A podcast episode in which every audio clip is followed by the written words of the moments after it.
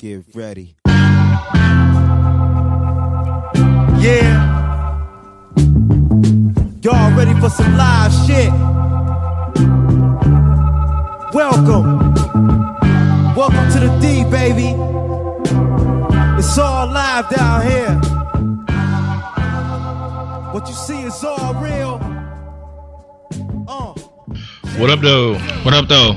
Welcome back to episode 134 of the What Up Though podcast. Yes, sir. And it's been a long fucking week, dog. It has. It's been a long... I mean, you mean for news or just in general? Yes. Or both? Yes. Yes. It's been a long week for all that. News, work, life. It's just been long, dude. Like, yeah, it's been a rough... I've had a rough go of it the last 2 weeks. Yeah, it just... Yeah. Yeah. Just long. I went to a wedding Saturday for a relative of mine, and so I was one of my homeboys. He's the best man in the wedding, so I was talking to him early in the day, you know, before the wedding started. And so the invite had it at 3:30, and so I was like asking him what time if he getting there. He's like, you know, I guess they put the invite at 3:30, but they wasn't planning on starting to 4, I guess, to give people time or whatever the case. I'm like, cool, because my wife wanted to be there early. Like, she wanted to get there like 3:15 to get good seats, 3:10, 3:15, get good seats, whatever. Get good seats. I'm like, it's a wedding, dude. It's like, it's a fucking concert. Is this premiere of Guardians of the Galaxy, or is it a wedding? Like, right, like Black Panther about to show in this bitch. So we found that out. So we're like, cool, we just go. Shit, I'm like 3:30, 3:45. I don't give a shit. So this is like 12 noon, 1 o'clock. Dude, why our fucking power go out? What the fuck? For what? Some trees or some shit funnel line or whatever. So I'm like, fuck, this is a prime time. I need to fucking shave and shit and everything. Damn. So the power came back on 5 minutes before we left. I'm like, fuck it. I try to line my face up, just not like I just got out of jail and shit. So get to the wedding. Dog, this wedding did not fucking start till like 5:35, dog. It was hot as fuck. Damn. In this church. To the point where people started getting, I don't know where they got bottles of water from, but everybody just had bottles of water and shit. I'm like, oh, that's cool. And then... Why the fuck churches don't be having AC? I feel like that's fairly common. Dude, like, I don't get it, dog. Y'all make way too much money to not have no AC. Y'all cannot be messing up the church's money that bad when y'all ain't got no AC.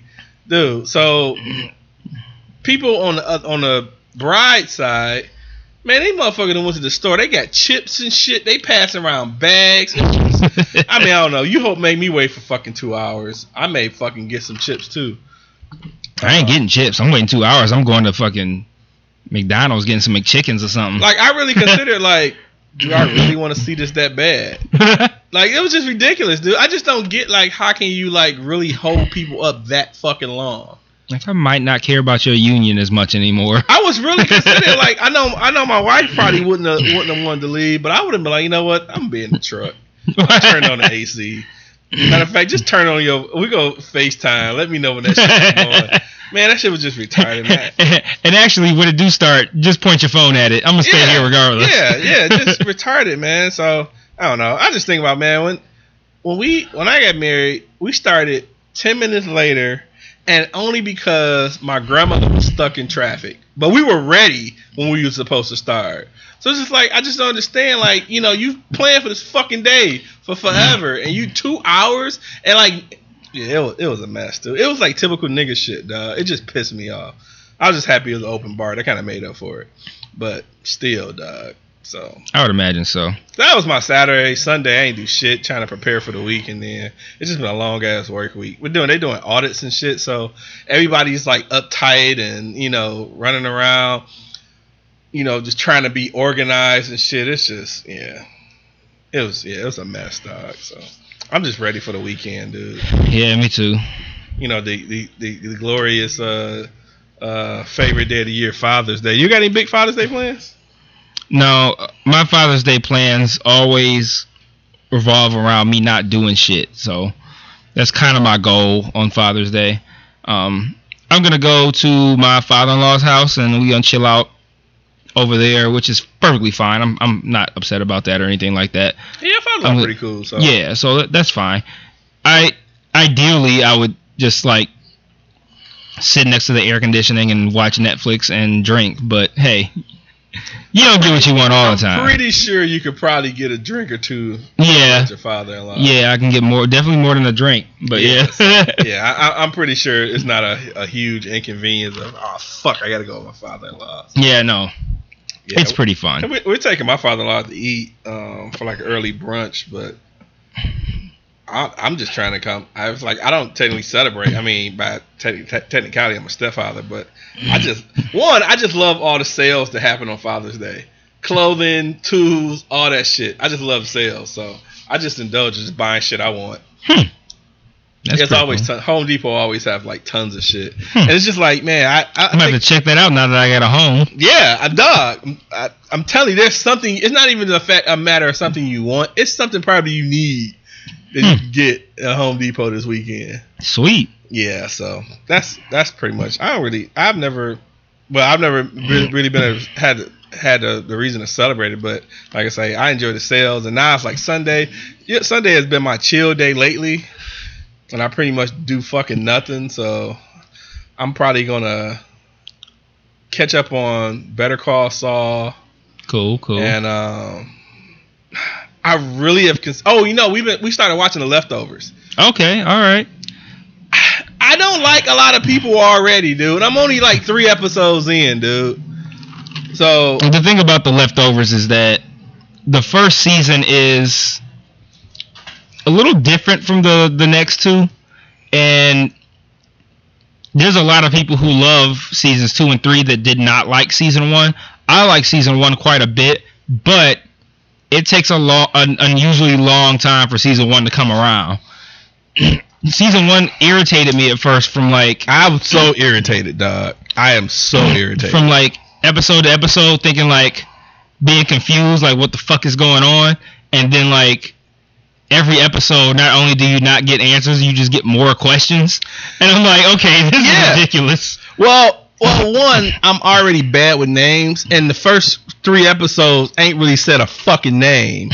So, you know, I noticed that, you know, knowing what characters are and so forth, but a lot of that shit don't say names. So, you know, that's kind of, yeah, I'm totally frustrated with the first episodes I've seen so far. Yeah, season 1, you gotta push through for a few episodes. I think the 4th episode is really, really, really, really good, and then the show kind of like really starts to but starts to give you some kind of like information around like episode like 8. Like it takes long before you start getting a firmer grasp on what's going on.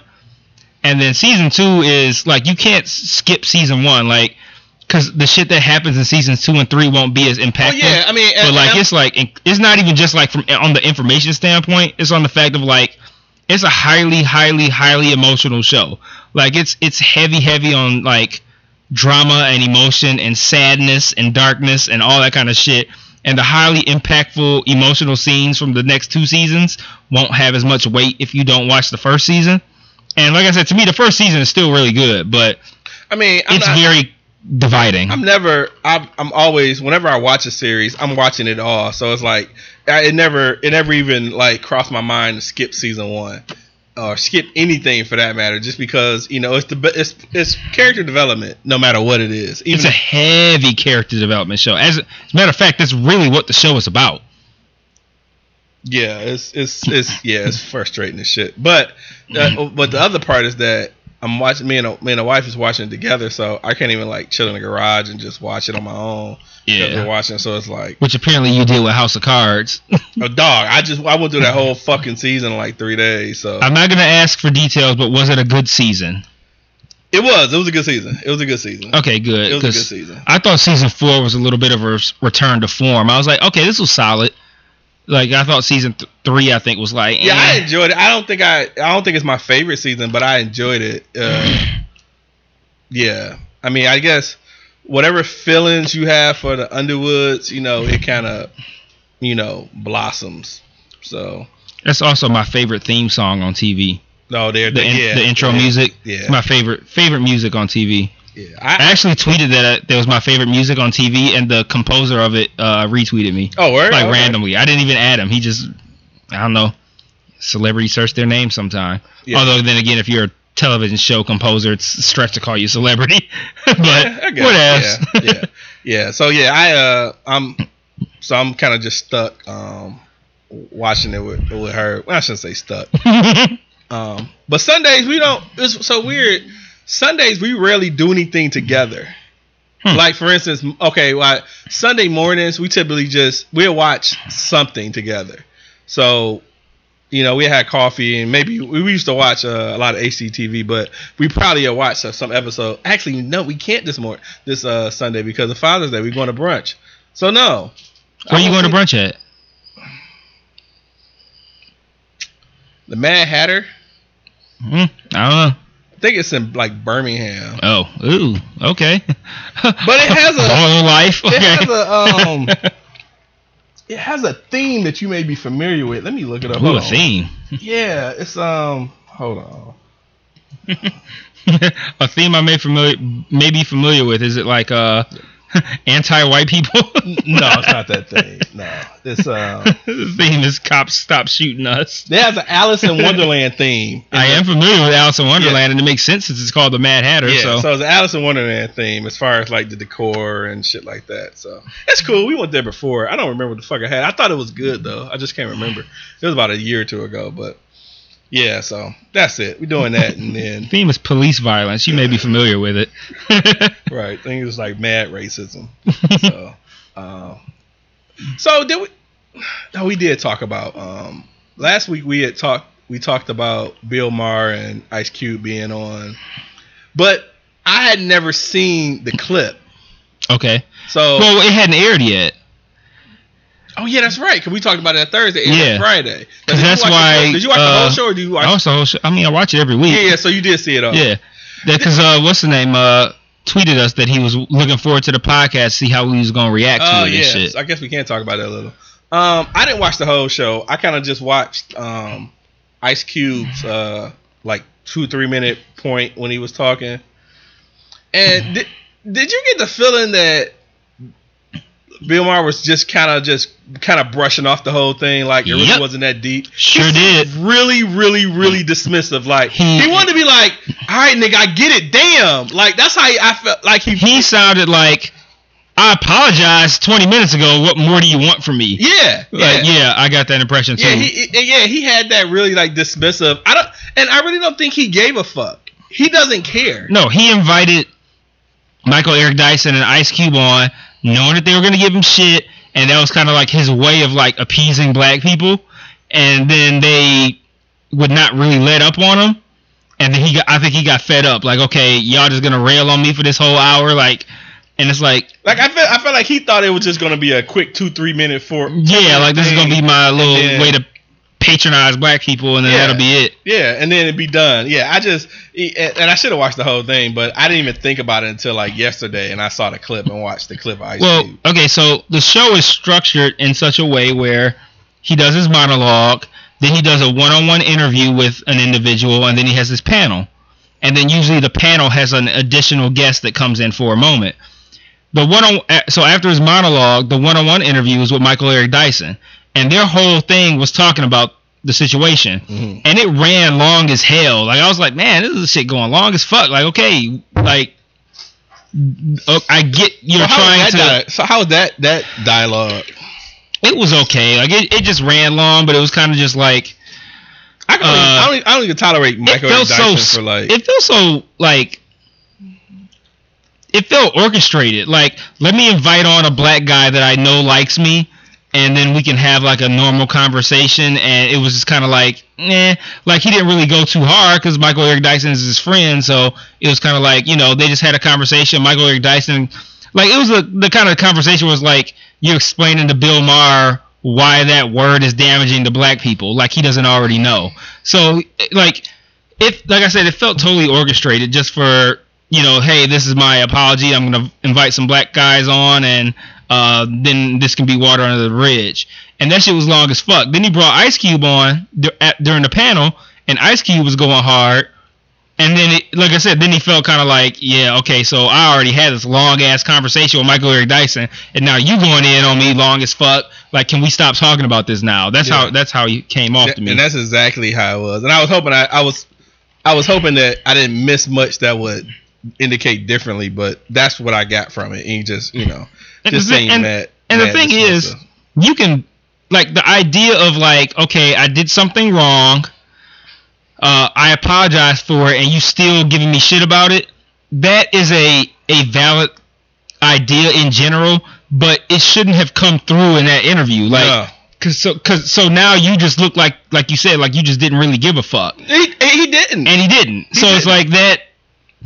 He was justifying it also through like the fact that comedians are meant to push the envelope and shit like that, and like we're not justifying it because but he was saying that, and it was like. Yeah, it came off very contrived. I felt like he tried to make it as if, you know, it was the comedic part of it was the reason he did it, and you know, whatever the case. But I think it was like he saw, as a comedian, he saw an opportunity for a joke and he took it without thinking. And I understand that, but like his whole I said that whole way that it just seemed contrived and like, and he just seemed dismissive. Like it let you know that he didn't really mean it. So I didn't think he really meant it anyway. But like, you shouldn't convey that. You shouldn't. It shouldn't be so obvious. What do you think what do you mean by like he didn't mean it? What do you mean? He didn't mean it in his apology. Like none of this was like a genuine thing. Like, hey, let me bring black people on so I can understand, so we can reconcile. It was like, let me bring black people on so I can just like pay lip service to black people and then we can move on from this and I gotta talk about it no more. So like it came off like he didn't really give a shit. No, so I don't think he did. Yeah, I think, and I'm probably gonna watch the rest of it just to get a more of a feel for what the other parts of it was. But like I really like Ice Cube's part, and especially about, you know, how it really doesn't fucking matter if black people say it. The word nigga ain't killed black people, dog. Mm-hmm. It doesn't make a fight. And I, you know, we had, you know, these times where they wanted to bury the N-word and all the other stupid shit. And that ain't killing people. That ain't causing black on black crime. That ain't causing poverty. That ain't causing none of this shit. It's doing nothing negative to the black community. So it's like, I don't even see the reason of even bitching about it for black people. Give black people that much, cause we've given y'all so much fucking more. Give us that much, and you just don't say it. Right. That's it. I mean, and you know, that's how we ended the last, you know, podcast. Where that's just a word you just can't say. Yeah, don't say it. Let that be. Like, there's a whole lot of other shit you get away with. Yeah, you can say anything you fucking want. Right. You can live, and when you fucking have interaction with the cops, you can do so much more. Leave that fucking word. You say you can live when you have interactions with the cops. Like, that's a liberty a lot of us don't have. Right. So, you know, you take your privilege. You know, Michael Eric Dyson mentioned privilege a lot. Really? Okay. In this conversation with him. Yeah, I'm definitely gonna have to watch it. I'm probably try to watch it tomorrow while I'm at work. But yeah, dude. Yeah. So I don't see. You know, Cube. You know, the point of, you know, it not being a big. I mean, in short, it's not a big deal for us using our community, but you don't use it. Yeah. I like his part when he said that. And this was like when you talk about shade. That shit was heavy shade when he was like, some white guys think that they got a pass because they date some black girls. Yeah. Kool-Aid. I was like, oh shit. Yeah. Because that nigga known for dating black girls and shit. Yeah. Because they date black girls and make them some Kool-Aid. Well, that was I think what's the guy from that was on Chappelle. I need you to be more specific. I know. He did the Wayne Brady. Oh, okay. When, you know, Wayne Brady is some years ago. Did you see the video that Wayne Brady did? So were you talking about Bill Maher? Yeah. I saw so, you know, talking about it resurfaced during the coincidentally resurfaced. You know, about him, you know, dating black chicks and, you know, figuring he had a pass and yeah. I just don't, you know, I don't have no huge gripes with Bill Maher. I mean, you know, he you know. white men have done worse. But I think. I just think I think he was better off not doing the fucking show, and the way his reaction was versus how it happened. Mm-hmm. Like, you know, that shit was just, he didn't give a fuck. And then it's just, I don't think he planned for it to go that way. I think he just got in his feelings getting roasted like that, and he's like, okay. It's my show, damn it. Right, and I didn't sign up for this. Yeah. I thought these black guys were going to kind of like go on with me. You signed up for this shit, but you didn't think it was going to go. But he thought it was going to go easy, and it didn't. You know, he was like, in the words of Marlo Stansfield, it's like, you wanted it one way. I think that. The other way. I think that. I don't think that Bill Maher is racist. So, starting with that, I don't think he's racist. I just think that he's a white guy who, like Ice Cube said, fucks black women, is cool with a lot of black people, has a whole lot of black power type friends and shit like that, and he thinks he has a pass. And it really boils down to, like, nobody has a pass. No. Like, you just gotta let that shit slide. That word just ain't for you. Like, let that shit be. You got a whole lot of shit that's for you. I remember, you know, years ago working in a couple of places where I remember this one white guy, he was a little older than me, and, you know, he would slip and say it every now and then, was just like, you know, it ain't a big deal. And I was so young and passive that I was just like, whatever. But it happens, you know what I'm saying? I just wonder how many situations like that really happens where, you know, white guys just like, fuck it, I can say it, you know. I know enough of y'all. It was like a lot of Bill Maher type, you know what I'm saying, personalities definitely. And shit like that. And like you say, I don't think the dude, you know, was even racist. I just think, you know, he felt he can just, he had a pass or whatever. Mm-hmm. So, but yeah, it was interesting. I just like, man, it was useless. I think he should have just took his L's for the episode and I think he would have been better off. But I just think, you know, it didn't go exactly how he wanted it to go. It was just too much for him. He was like, whatever, niggas. So, moving on, we can discuss something that I'm probably only going to discuss right now, and it's going to be the end of it. But, so the Warriors are the new NBA champions. They are. They beat the Cavs in 5. Today would have been game 6 had it happened. Yep. Yeah. It didn't. And I've seen the posts are everywhere, and I'm tired of them. I don't get involved in them, but I guess we can discuss it. The post? You said the post? Posts. Oh, posts. Like posts about certain aspects of it. So, like, there were posts about, as usual, every time. I mean, Cleveland's been in the finals a lot lately. Or not even Cleveland, but LeBron in general. That's like 7 years. Yeah, LeBron's been in the finals 8 times now. He's got 3 titles. He's lost 5 times. He had a phenomenal fucking series. And so the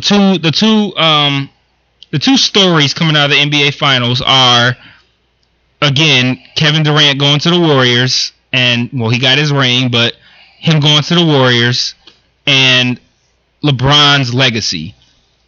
Do you have any thoughts on either of those situations? I know your thoughts on Kevin Durant, but the listeners may not, so. I had seen a post on Facebook, and it was just talking about, you know, just basketball and chemistry and how, you know, it plays a major part. Mm-hmm. And, you know, I felt like Kevin Durant going to, and I think I kind of mentioned it last week, Kevin Durant going to Golden State ended up showing the perfect blend of how chemistry can happen, because Durant at OKC with Westbrook, you know, if those two players could have been at their peak at the same time a lot, they could have went a lot further than they did. Yeah. And I just felt like the chemistry just wasn't between other players not contributing. I felt like it was an unspoken battle of who's number one, who's number two, you know, with those guys. And shit, they had James Harden too. And they had James Harden, and then they had 3 MVP candidates. Yeah. So it's like, you know, I think that's just the perfect example of how when you don't have chemistry, it's not going to work out no matter how good of a players you have. Wait, speaking of MVP, was MVP named? I don't think so. I haven't heard nothing about it. I'm like, wait, doesn't anything get named during the playoffs? I thought that was during the playoffs. I ain't heard shit about that. It had to not happen yet. No, I mean, it definitely hasn't. But I'm like, normally MVP gets named. I haven't heard any postseason awards. No. I mean, any regular season award. I haven't heard nothing. I thought usually they get named during the playoffs. Sure, it was during the playoffs, dude. I thought it was like at the beginning of the playoffs that shit happened. So that'd be interesting to see what happens. Although I feel like it should be no reason that Westbrook doesn't get it. So that's my thoughts on him. I just think, you know, the chemistry was great. I mean, because I think if the chemistry wasn't good and Kevin Durant, I don't know why I'm gonna call that motherfucking Kevin Durant. If KD wasn't the person he is as far as how he meshed well with them, they could have still got him and it still would have fucking lost if he didn't blend well with the team. So I don't know. I think it was just a perfect match of chemistry. As far as LeBron, man, he played a hell of a fucking series. He didn't have an off game. I mean, his shit was dope. I think Golden State was just too much for him. His legacy is good. I keep seeing the rumors him possibly leaving in another year or two. I think he's gonna stay in Cleveland. I don't think his reputation can take the hit of leaving again.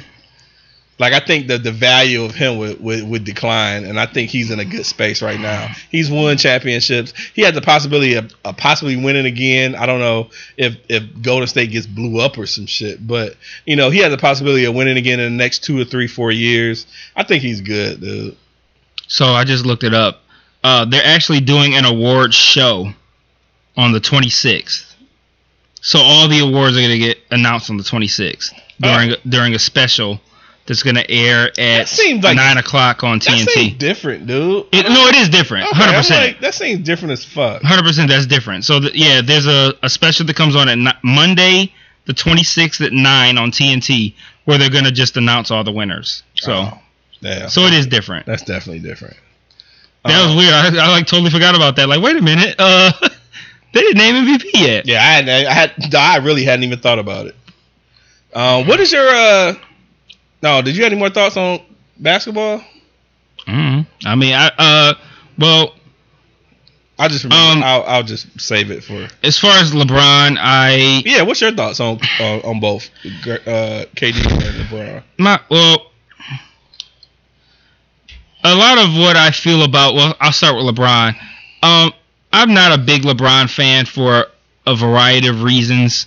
Mostly revolving around the fact that he plays for Cleveland, which is in Ohio, and I hate Ohio. And he's from Ohio. Points. Very valid. I also respect the fact that he had a phenomenal fucking playoffs in general, not just the finals, but he had phenomenal fucking playoffs. You can't be a decent, a well-rounded basketball fan and not even acknowledge the fact that he played awesome during the playoffs. Like, one thing that I always make it a point to do is, no matter how much I may dislike a player, I always can separate that from how good they performed. And I hate Russell Westbrook, but if Russell Westbrook doesn't win MVP, it's a fucking travesty. Yeah. You know, I'm not the biggest fan, but he should have it. There should not be a one first place vote not given to him. Yeah, I don't think so either.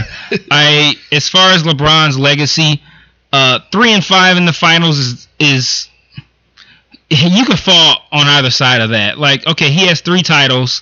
He's been to the finals more than I can't think of anybody who's really anybody in recent memory who's been in the finals more than 8 times. Like, that's a lot of fucking times to be in the finals. Like, I can't think of anybody like I don't know, maybe like off the top of my head, I would say Magic and Bird have probably been there more, but that's like it. Like I can't, and I'm not even sure. I saw a thing earlier, so I should have took it in a little bit more. I'm pretty sure Magic's been there more than 8 times. Not sure about Bird, but probably 8 times or more.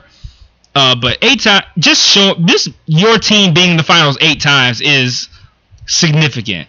My thing with LeBron though is like I'm just tired of the Jordan comparisons. I really am.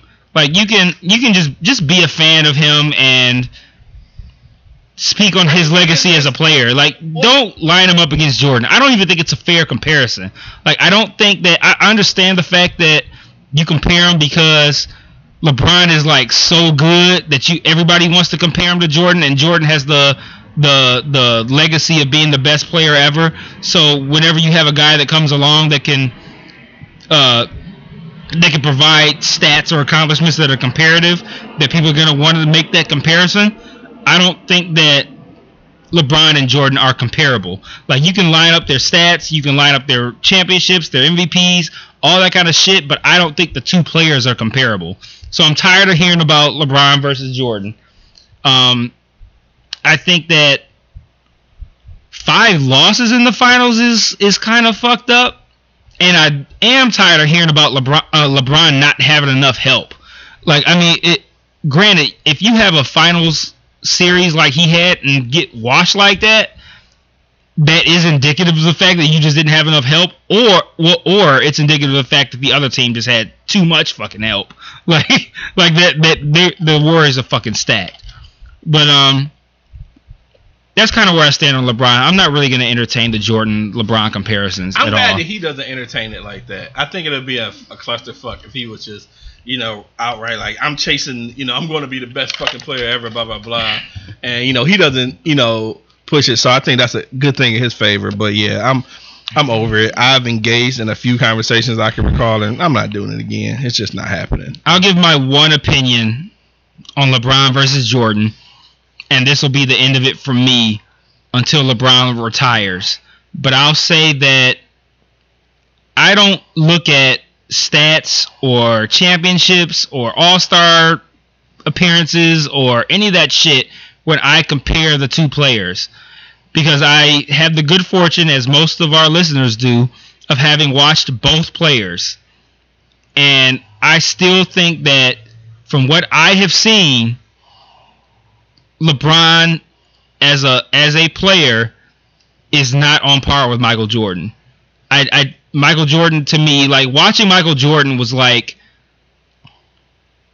he's so good that he literally can just decide, I'm just not going to be stopped now, and that will be that. And LeBron can do that as well, but I think the distinction is like the killer instinct, where, like, I felt like Jordan had a switch where he could just go, okay, we're going to win now, and just take over, and that's just it, where, like, he just can't be stopped. And I feel like LeBron can get out of his game. Like, he can, because he gets so much shit about everything. Like, he could, if he scores a ton of points, they'll be like, he didn't pass the ball enough. So then he'll overcompensate and pass too much, or he'll do all kinds of other shit. Whereas I feel like he doesn't have that. He doesn't have that thing where it's like the Cavs are down by however many points, and LeBron just goes, you know what? We're just going to win this game now. I don't think he has that. And I've seen with my own two eyes on a bazillion occasions where it was just like, Jordan was just like, okay, well, enough of this. Time for us to win now. And he just takes over. And I've never seen a killer instinct like Jordan had. Never. Kobe's come close, but I've never seen anybody with killer instinct like Jordan. Why do you? And I also, go ahead. No, continue, because I'm gonna add to it. I also think that they're not comparable style wise. I think if you want to compare LeBron to somebody, I think Magic is a more apt comparison than Jordan. I absolutely agree. And I think Kobe's a more apt comparison to Jordan than LeBron is. And that's not to say that I think Kobe is better than LeBron or LeBron is better than Kobe. I just think that the styles of play and the approach that they took to the game, Kobe's the closest I've seen to how Jordan played, and LeBron is the closest to what I've seen from Magic. Why do you think that Kobe doesn't get in the mix of this? Why is Kobe not in the mix of these conversations? Oh, he lives in that. He always was. No. But I'm like, well, as of recent, I would say it's always. And I should say always. As of lately, I constantly see the Jordan versus LeBron, and I think it's just because Kobe's retired. I think that's it. Like, you go back 5 years, and that's not happening. It's still Kobe versus Jordan. I think it's solely just because Kobe doesn't play anymore, and LeBron is kind of like, LeBron is performing at such a high level. I think one reason that I think LeBron has it hard as far as you know, living up to a certain thing is that I think because we've seen Jordan. I don't know. I mean, I know there were great players before Jordan, you know, Oscar Robertson, Will, all the other players, but I don't think no one was as exciting as Jordan. And I think we may be a little spoiled by seeing the Jordan and things he did. Mm-hmm. You know, I don't think that's ever going to be lived up to. Like Jordan, I mean, that was so awesome to see him play. I don't think you could ever live up to that. I think you're right, and I almost feel bad for people who are like, let's say 25, who did not see Michael Jordan at his Michael Jordanness. Yeah. Like, because like, I think if you are somebody who is our age and you watched Michael Jordan in the 80s and the 90s, like, I mean, Michael Jordan's championships were all won in the 90s, but Michael Jordan's dominance starts in the 80s. And like watching Michael Jordan play, like you can't overstate how much of a spectacle it was. Like, it was amazing to watch.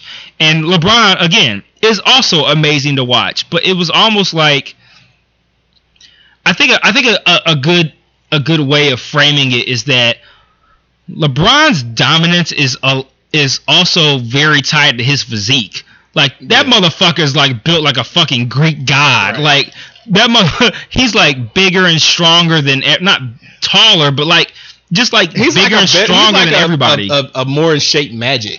Yeah, he's like a freak of nature. Yeah, I mean, in his fucking physique. And the crazy part is that he was that in high school though. That's the crazy part about it. Like, I've never heard much about like, say, Magic, for instance, you know, high school game. I know he was, you know, dope in college. But just think of that being that dominant in fucking high school and being that size. I mean, he just, it's almost like you just, you know, you like Photoshop and you just pulled muscles on him and shit. Like, you know, he just, you know, he grew bigger. And his high school frame compared to now, he looks like fucking SpongeBob. And at the time, like, he thought he was like a beast size-wise in high school or whatever. And I remember, you know, when I was working at the time, my boss had went down to Ohio because it was just, you know, the hype of, you know, of LeBron and who is LeBron. So he went down to one of the games.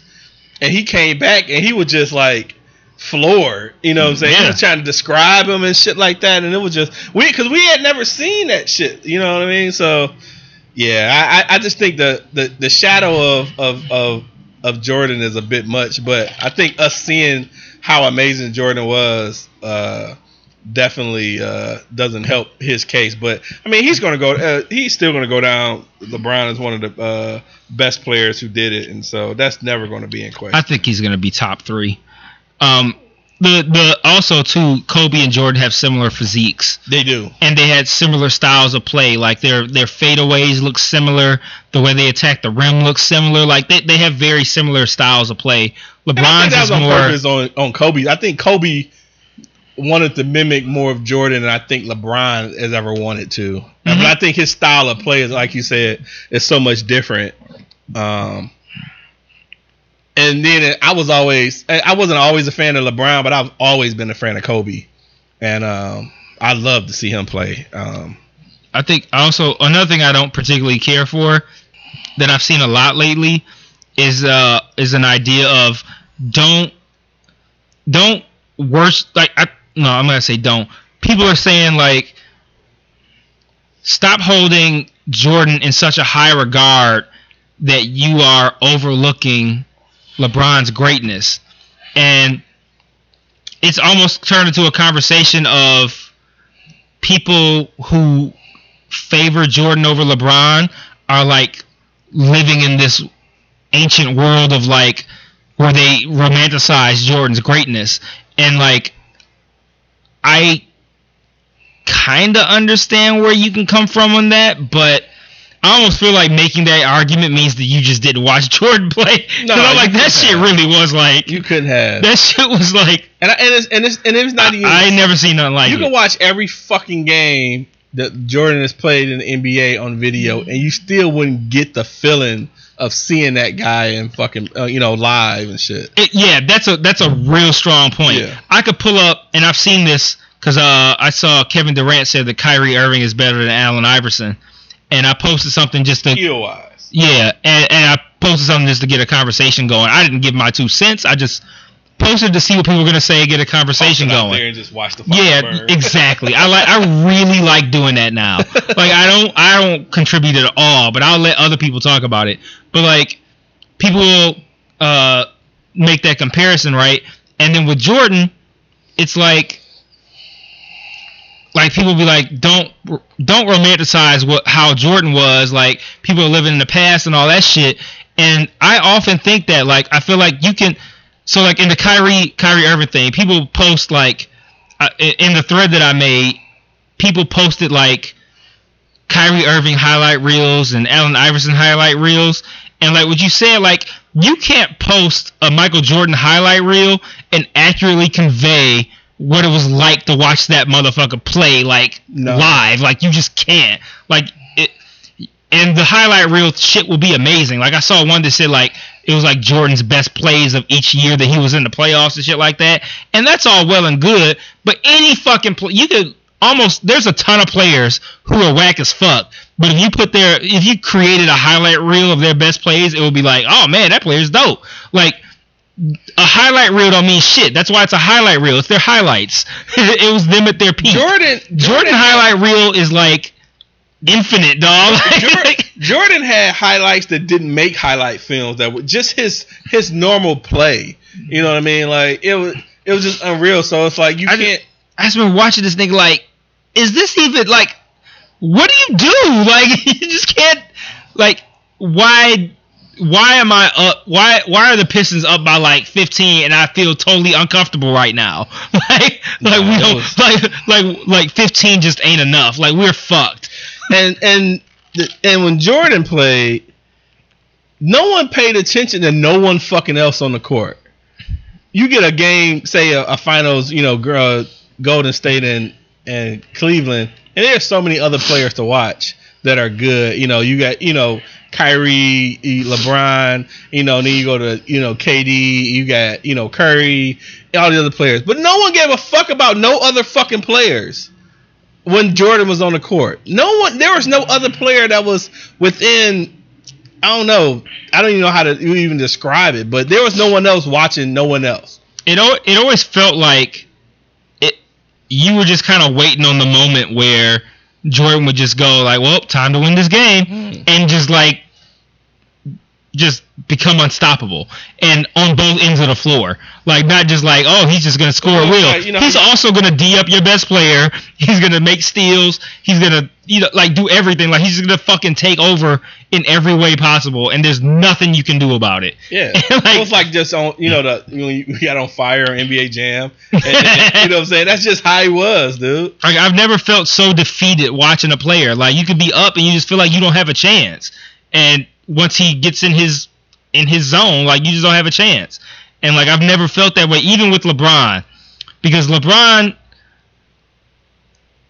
can catch fire, he can do certain things at will, but it's I've never felt like hopelessness. We're up, but we're fucked because LeBron just turned it on. It happens, but with Jordan, your hope was we just gotta hope that Phil Jackson's gonna keep him on the bench long enough for us to build up a big enough lead. And that typically didn't happen.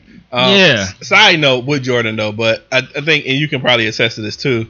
One thing I did feel good about when playing against Jordan was that Dumars was damn near the only player that successfully played defense against Jordan. I never seen any other player that played that solid of defense, and no one stopped Jordan. I mean, he did his thing.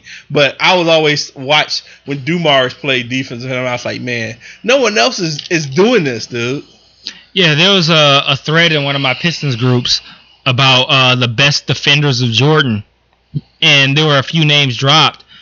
And I'm like, I could have swore that Jordan himself said that Dumars was his best defender. He sure did. Like, so why are we even talking? That was my post. I'm like, why are we even talking about this? It's not even a question, dude. If Jordan says Dumars was his toughest defender, then why are we talking about this? I mean, shit, there's not too much that would stop Jordan other than fucking the roulette table and Dumars. That was it, nigga. So that was it. So yeah. As far as Kevin Durant goes, and not the most popular opinion, but I'm still not a fan of him going to Golden State. And it's not a thing of like I don't like him choosing where he went and all that kind of shit in free agency. It's more of I just don't like where he chose to go. Like just in the spirit and in the competitive nature, and you see memes about it all the time where like if this one star player had chose to go to the team that kept beating them, like I saw one, it was like Jordan in a Pistons jersey. I was like, and that to me is kind of like in my old school, leanings toward competitiveness. There's just something about you being on a team with Russell Westbrook and then you lose in I don't even think did they lose in 7 to Golden State that year? I don't know, but they lost in the Western Conference Finals, and then he goes to the team that beat them. Like that just definitely a little odd. I don't think that just hasn't sat well with me. I don't think that's happened in any other situation. So yeah, and that's why I draw the distinction between a star player going to a team is like the superstar ringer almost, which is now commonplace. Like, but the distinction I make with Durant was the fact that he went to the team that beat him in the conference finals. Like, I don't know. That just doesn't sit well with me. And it's not about this whole, like, I've seen all things, like, I saw one incredibly poor comparison that was from the person I messaged you about earlier that I said I'm tired of this fake deep nigga. Like, he made a comparison that was like, trying to be fucking profound on Facebook, said some shit like, y'all mad at Kevin Durant, but you would go to a job that offered you more money. I'm like, okay, that's not even an apt comparison in any way whatsoever. Like, so you could try to be deep with your comparisons, but that's not even like you might as well just be like, you mad at Kevin Durant, but you went to a different college than your brother did. Like, what does that do anything? Like, it's like such a poor comparison. Like, what I would do as far as jobs versus what Kevin Durant did. Like, there's so many I'm not even gonna talk about it because it's so stupid. But another note on him, his fucking performance in the finals was fucking amazing. Like, amazing. He definitely did not go there and just ride the coattails of the players. And that was part of my gripe with him going there was like, okay, not only did you, it felt like you went to the team that beat you so you could ride the coattails to a championship, and it definitely did not turn out that way. He fucking killed it. I think that's the lighter side of the people can, you know, if you're not agreeing with him going there, you know, and I still see that, you know, in just the old school of basketball. But the fact that he was fucking there and he fucking played his ass off, got injured during the season, came back and played way better than he did in the regular season. So I thought that was a push him. I thought that was pretty dope. So are you familiar with Willie Green? Nope. Okay, so Willie Green went to UAD High School. No, I'm sorry, take that back. He went to Cooley High School, played at UAD, played a few seasons in the NBA, and then he ended up being an assistant coach at Golden State. Willie Green? Yeah. That sounds familiar, actually. So I thought it was kind of cool. A local dude ended up getting the ring as well, being a coach. I didn't know he was a fucking coach. I thought he was a player that was just undressed. Just not playing. Yeah. And so I seen somebody on Facebook talking about he got a ring. And I'm like, okay, yeah, he got a ring because he's a fucking player. I looked, and he's a fucking assistant coach. So I thought that was kind of cool. But yeah. So we did not, up until the podcast, we had no listener feedback. But then... plot twist. Right. Plot twist. We ended up getting two videos from one of our weekly listeners. So do you want to play those? You might have to cue that up because my phone's at like 11% and my notes are in it. All right, I want to play a video and then my phone dies. Yeah, that's fine. I'll play those. All right, from these are from Jeff. This first one is titled Participation Trophies, which is the title of our last episode, and a topic on it. So. Hey, yo, what up, though?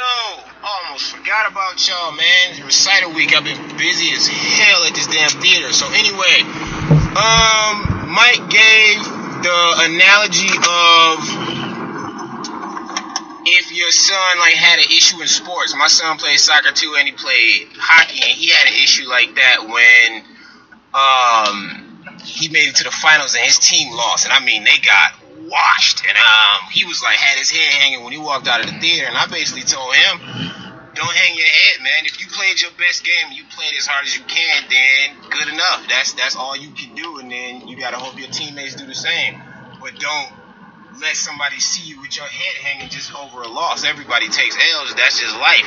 And then as far as what Otis said about it, about how would you address the whining or the crying and stuff, me personally, I have what I call man-to-mans with my son, where I pull him aside and I basically talk to him the same way I talk to another adult. So I try to be as real with him as possible and not baby him whenever I can, because don't be acting like no bitch, son. I want him to be accustomed to just how a man talks and how a man carries himself. So specifically with the crying, I just pulled him aside one day and said, look, man, you got to stop crying over dumb shit, because you don't want to be the kid that's known as the crybaby, because the crybaby usually gets picked on or gets his ass kicked. And I was honest with him. I told him, I was like, I was the kid that would pick on and make fun of the crybaby to try to get in with the cooler kids. Like, he's a whole ass nigga, Jeff. It's not right. It's not a good thing to do. But I was a kid, and that was one of the mistakes that I made. So, like I said, I'm completely open and like transparent with my son when it comes to stuff like that. The fucking participation trophies, man, I'm so glad. Shout out to Steve for bringing that up, because they do that in dance competitions now, and I absolutely fucking hate it, because when I grew up, I had to actually compete when I was in dance competitions, and it was like first, second, third honorable mention or you suck. So it gave me a reason to try harder and to push myself to be better and to get to where I am now, where I can almost make a living off of it, which I actually could, but I just don't. Now, Jim got a first place twerking trophy. Walk out on stage, take a shit, and walk off, you still get something for it. And that shit drives me fucking nuts, because I think it teaches kids that you don't have to try hard and you don't have to try to be better, because you just get rewarded for whatever. And I think that's the dumbest lesson to give a kid, because it doesn't benefit them at all. And I absolutely hate it. It drives me up a wall. I hate that shit. And then y'all talked about the shit with Bill Maher said, nigga. My thing with that is, if you asking why you can't say it, my question is, why do you want to? Because anybody, white, black, or other, that gets a pass for saying it, knows they get a pass for saying it, and they don't need to fucking ask permission. If you gotta ask permission to say it, don't fucking say it. Like, and you should know, you're never gonna catch Eminem walking around saying, hey, can I say nigga every once in a while? No one's gonna fucking care. But Justin Timberlake, not even Justin Timberlake, he can get away with it too. Justin Bieber might want to check, because if he just said it without asking first, he might get chin checked. So I mean, he fucking said it, whatever, like, it is what it is. I mean, he a rich white dude. It's not that big of a shock. Not saying that all of them think a certain way, but if they do, it don't surprise me. So, other than that, man, I hope I catch y'all before you started recording. Because, like I said, I realize it's late. And I look forward to the episode tomorrow on the drive. All right. Peace. I don't know if we may address it last week about the whole participation trophy thing, but I wonder how does it affect kids that feel like they possibly won't try till they feel it because they know they're getting something out of it anyway. Like, you know, your whole goal is to win, whatever fuck, whether you're basketball, dancing, any of that shit. But it's like, I wonder if you have situations with kids like, well, I don't have to do as bad because I'm still going to get a fucking trophy no matter what. Like, I wonder if that's a psyche that happens with kids. I never experienced that as a kid. Cause I don't think I got. I don't recall getting participation trophies. So I don't know. That's one of the things where you feel like, well, I'm gonna get some anyway. I may not have to try as hard and shit. Cause I know I'm getting something. I also think that shit don't hold much weight with kids either. Like, I feel like kids aren't like, oh man, we just lost, but I got a participation trophy, so yay! Like, I don't think kids that much on a participation trophy. When they're really young, I don't know. I think the younger they are, I think the more they don't give a fuck. I think it's maybe if they get a little older and they see trophy as something to take and show and to be proud of and show their friends and shit like that. But I think younger, and I don't think they really give a hell. I mean, most of the time they just out having fun anyway. So yeah, I also want to add that as the self-proclaimed biggest Eminem fan, he ain't got no pass. He better not say that shit neither. I was about to say, yeah. Like, I don't think, and that kind of just goes against what we said about, you know, being white and thinking you have a pass just because you engage in black activities. You know, being a rapper in a 99.9%, you know, black entertainment field, or Justin Timberlake. Nah, none of you motherfuckers get it. Yeah, I think a good blanket statement for white people to have moving forward is that none of you motherfuckers got a pass. None of you. You may have a pass among your inner circle. Like, you might have a couple black friends, and when y'all are among each other, they might let you say it, and it's cool, and they don't care. But nobody has a pass in general. Like, it don't matter what you do. And that happened. You just asked them, and you just got some fucked up friends, or maybe you paying all their bills. So, you know. But there's no pass given for you have to get a job, right? You know, you the weed carrier or some shit. Yeah, he might have a pass within D12 or some shit, but he ain't got no pass. Period, nah. And he knows it. Nah, he knows he can't say that shit because he hasn't publicly said it, at least to my knowledge. Mm-hmm. Nope, not that I know of. There's that old song, I think, where he said it. It's some song he said, but he said something to say the word, and then it just bleeps out or some shit like that. I forget which song it is. All right, so he has another video. It's actually it's a sports question. So cool. That's cute. That could be a nice diversion from our future topics, like a sports question, cool. Right. Because we're talking about right next. So I just remember I actually had a comment / question about sports, which I'm sure y'all know is very weird for me to actually have. But recently, you mentioned the thing about LeBron James versus Michael Jordan, and no, I don't want to make the comparison between the two because I don't follow sports enough. So funny, we just talked. Oops. Even try to make that conversation, but. I guess my comment is, it seems like no matter what any basketball player does, they always get placed in the second tier of greatest basketball player ever, and then Michael Jordan is just in the first spot by himself, and nobody is ever able to come close to or match or pass him. So my question is, what do you think a basketball player would have to accomplish in order to be considered as good as or better than Michael Jordan? Because it seems like no matter what a player does or accomplishes, there's always that old school basketball purist that pulls out some random ass fact or stat that allows them to elevate Michael Jordan past whoever it is that the conversation is about. So, again, like, my question is there anything that someone can do to allow them to match up to or surpass Michael Jordan. All right. Look forward to it. Peace. So we didn't address that, but that wasn't really what we was talking about. We didn't. I really think it would have to be the stat line. It would have to be passing Jordan in every fucking statistical category that it is for you to even consider someone being better than Jordan.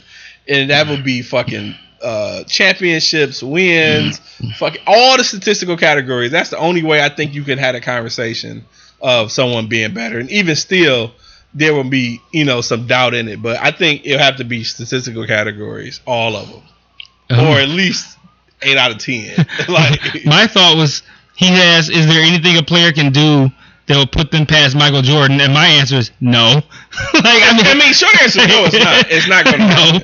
And I think, and it's only because the reason, and this part we did discuss, is that there's an intangible that you can never acknowledge if you didn't actually watch him play.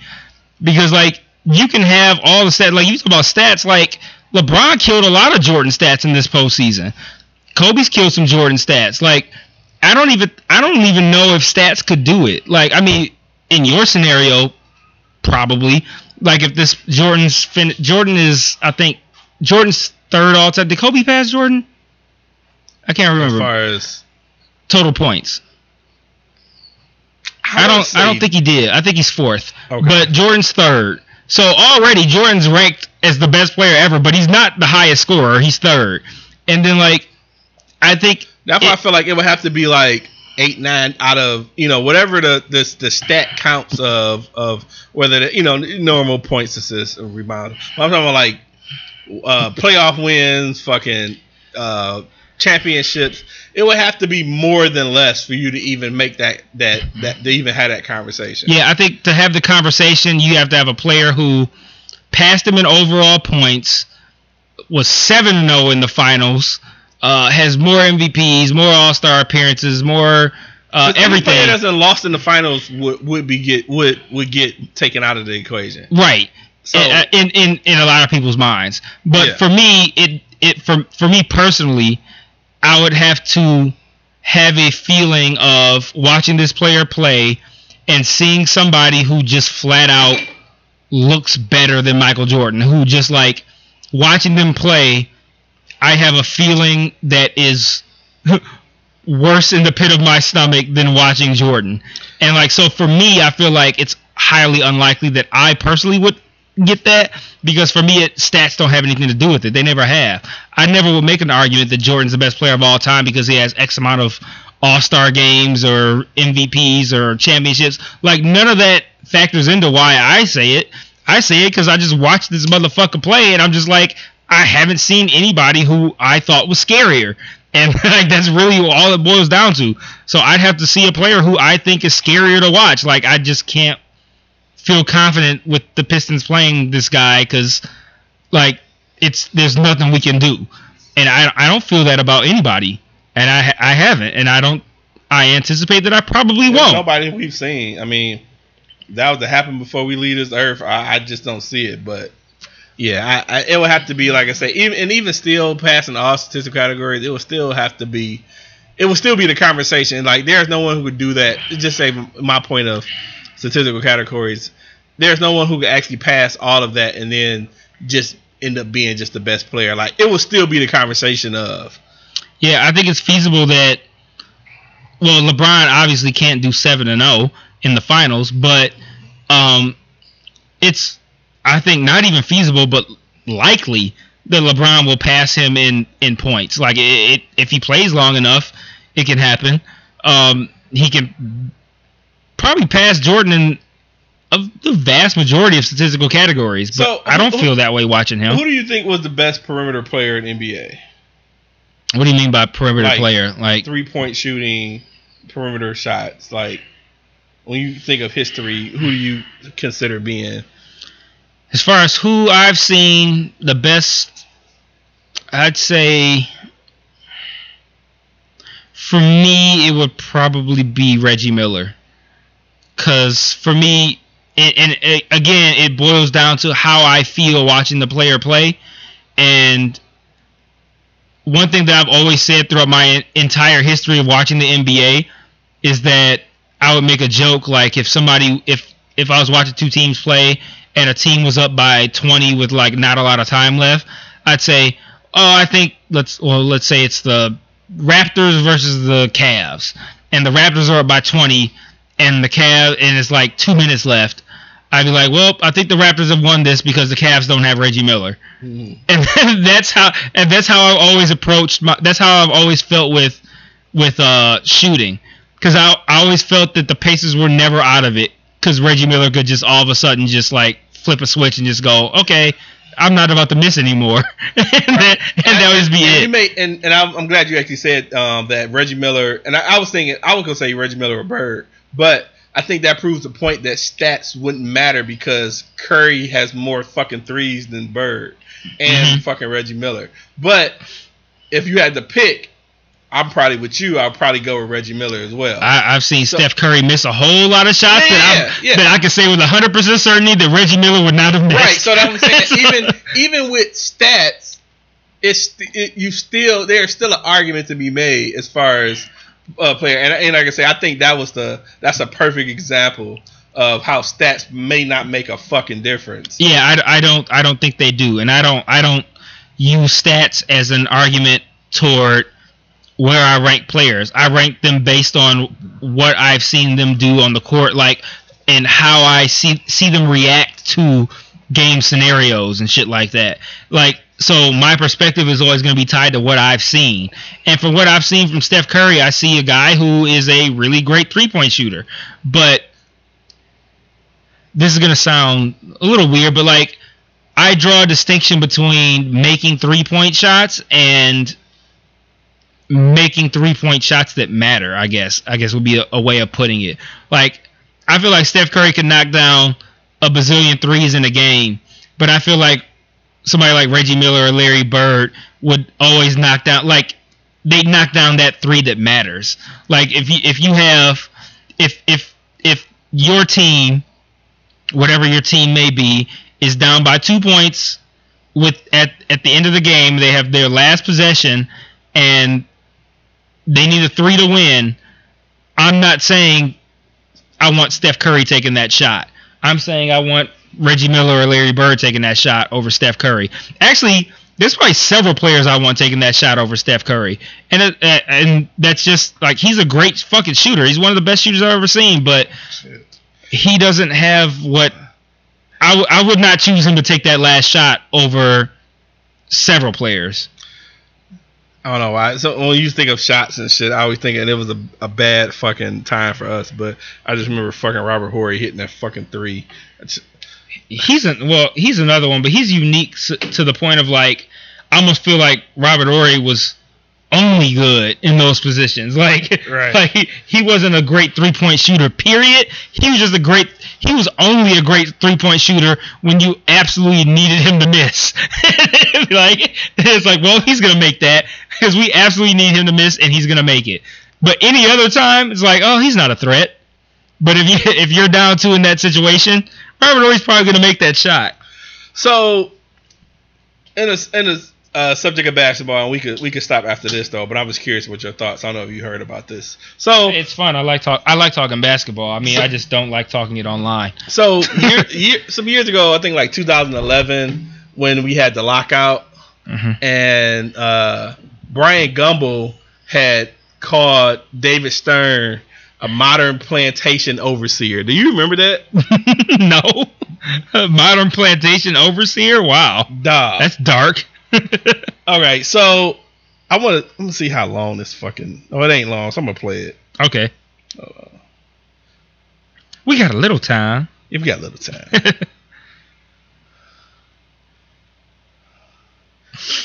Man, I didn't plan for this, so I'm trying to cue this video up, but...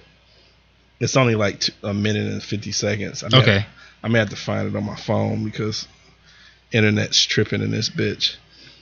But I remember I remember watching it like, oh my God, like he didn't say that. Like, yeah, He said it. Who's this? Who you say said it? Bryant Gumbel. Oh, okay. And like I say, this is down. This is around the time of that lockout. And I was just watching that shit like, what the fuck? What stick are you having? Uzi.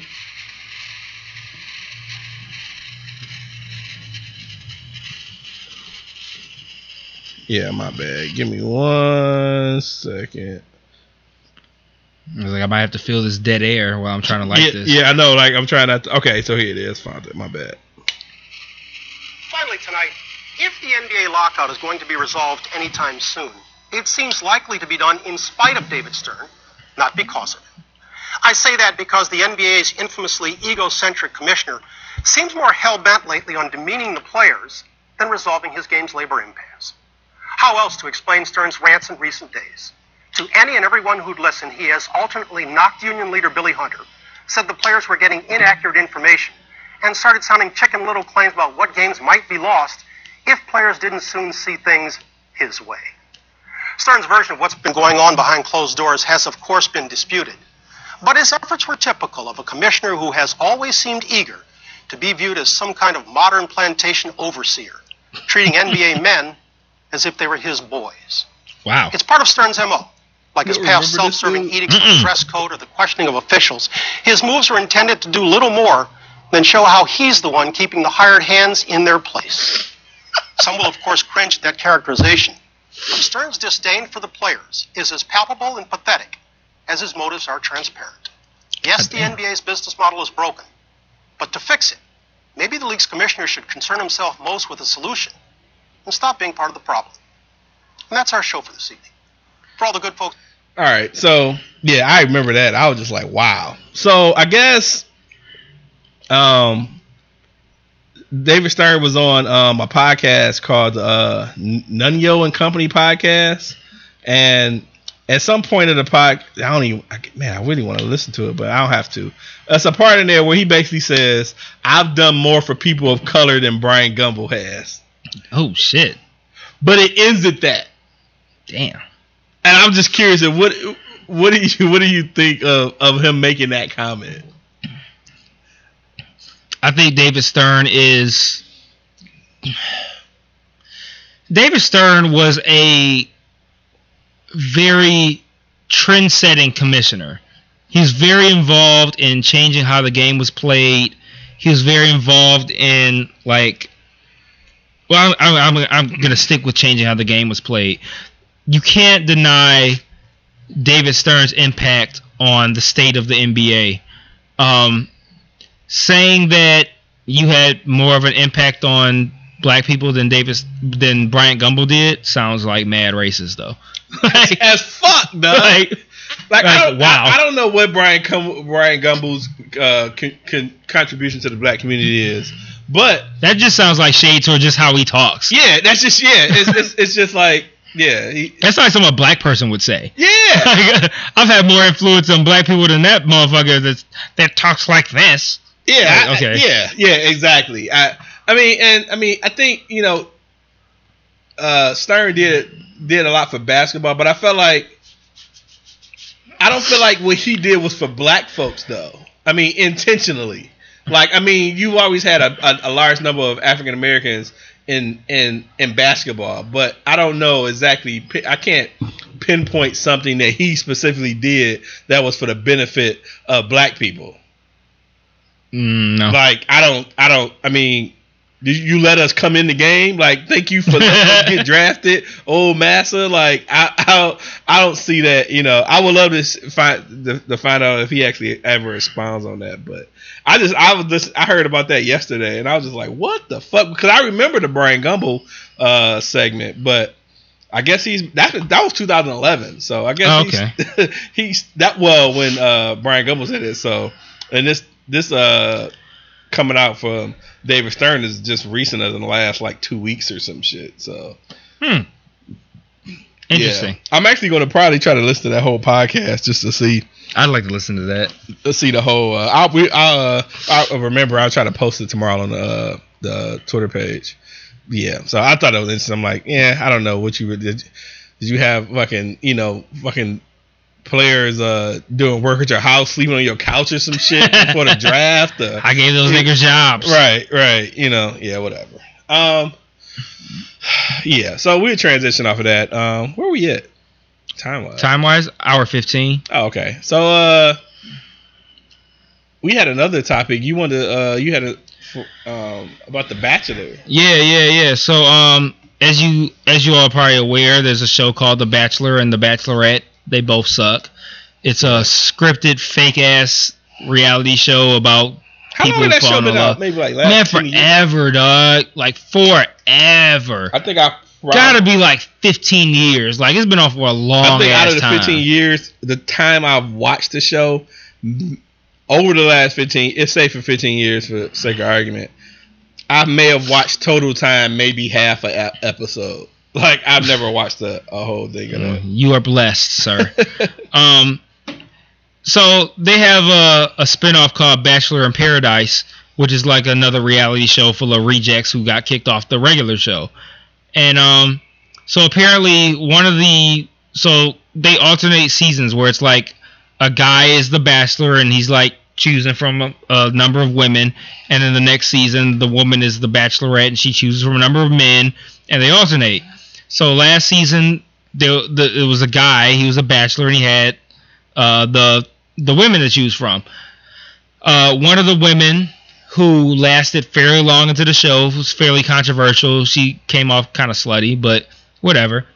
Do you boo-boo.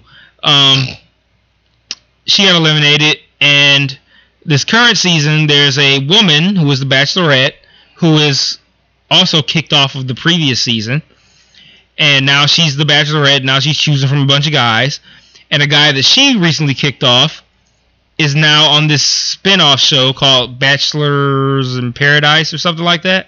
And the show was currently filming to air after this current season of The Bachelorette ends. Apparently, the guy, his name I think it was Demario or some shit. He's a black guy, yeah, with a black guy name. And the girl got totally shit-faced throughout the course of a day and ended up fucking around in some capacity. Now, production of the show has been shut down because people are saying that apparently their situation got too heavy and heated, and that they got drunk to the point where the girl was not able to give consent to whatever activities took place. And now the guy is like going through all kinds of shit because essentially, without using the word, he's getting rapist accusations thrown at him. And he's saying like, let's put the tape out. Like, it's going to vindicate me. Like, I'm going to get off if you, no pun intended, I'm going to get off if you put the tape out. Oh, that happened. Yeah, it happened. But, what I wanted to discuss, and we've discussed rape a bazillion times on the show, but what I want to discuss is the idea of a guy and a girl both getting shit-faced and fucking, and now the guy is a rapist. Like, I don't like the idea of, like, how do you determine who the rapist is, really? And then also, how come she hasn't said this? I think this is like what the people who observed it or who outside of it said, that she was unable to give consent. But like, why is it that a girl can essentially be in a situation where she's with a guy all day and they're drinking and getting fucked up and they have sex, and she can go and not even she can go, an outside party can go, she was too drunk to give consent, so that guy raped her?